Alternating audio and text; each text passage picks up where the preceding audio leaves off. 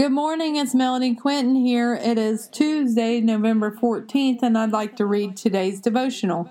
Blessed Assurance, Matthew 5 4. Blessed are those who mourn, for they will be comforted. Deuteronomy 31 8.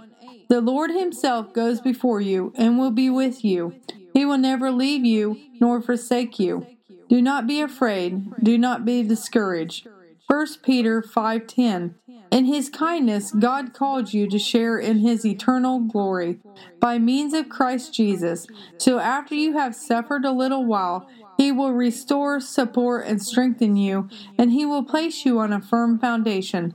The Lord knows what we need on this very day to bring us comfort. He knows what our week has been like and what we are facing. He knows where we have been and where we are going. He will go before us and be with us.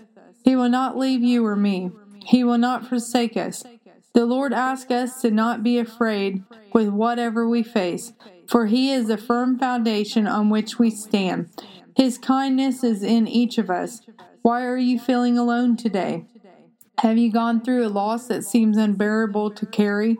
No matter what you and I are facing, we are not alone. His words comfort us. He sends friends to comfort us at just the right time. He reminds us of the journey we are on and that we are His children. The Lord wants what is best for each of us. He wants us to find peace and comfort in Him and Him alone. He prepares a place for each of each day to walk hand in hand with Him.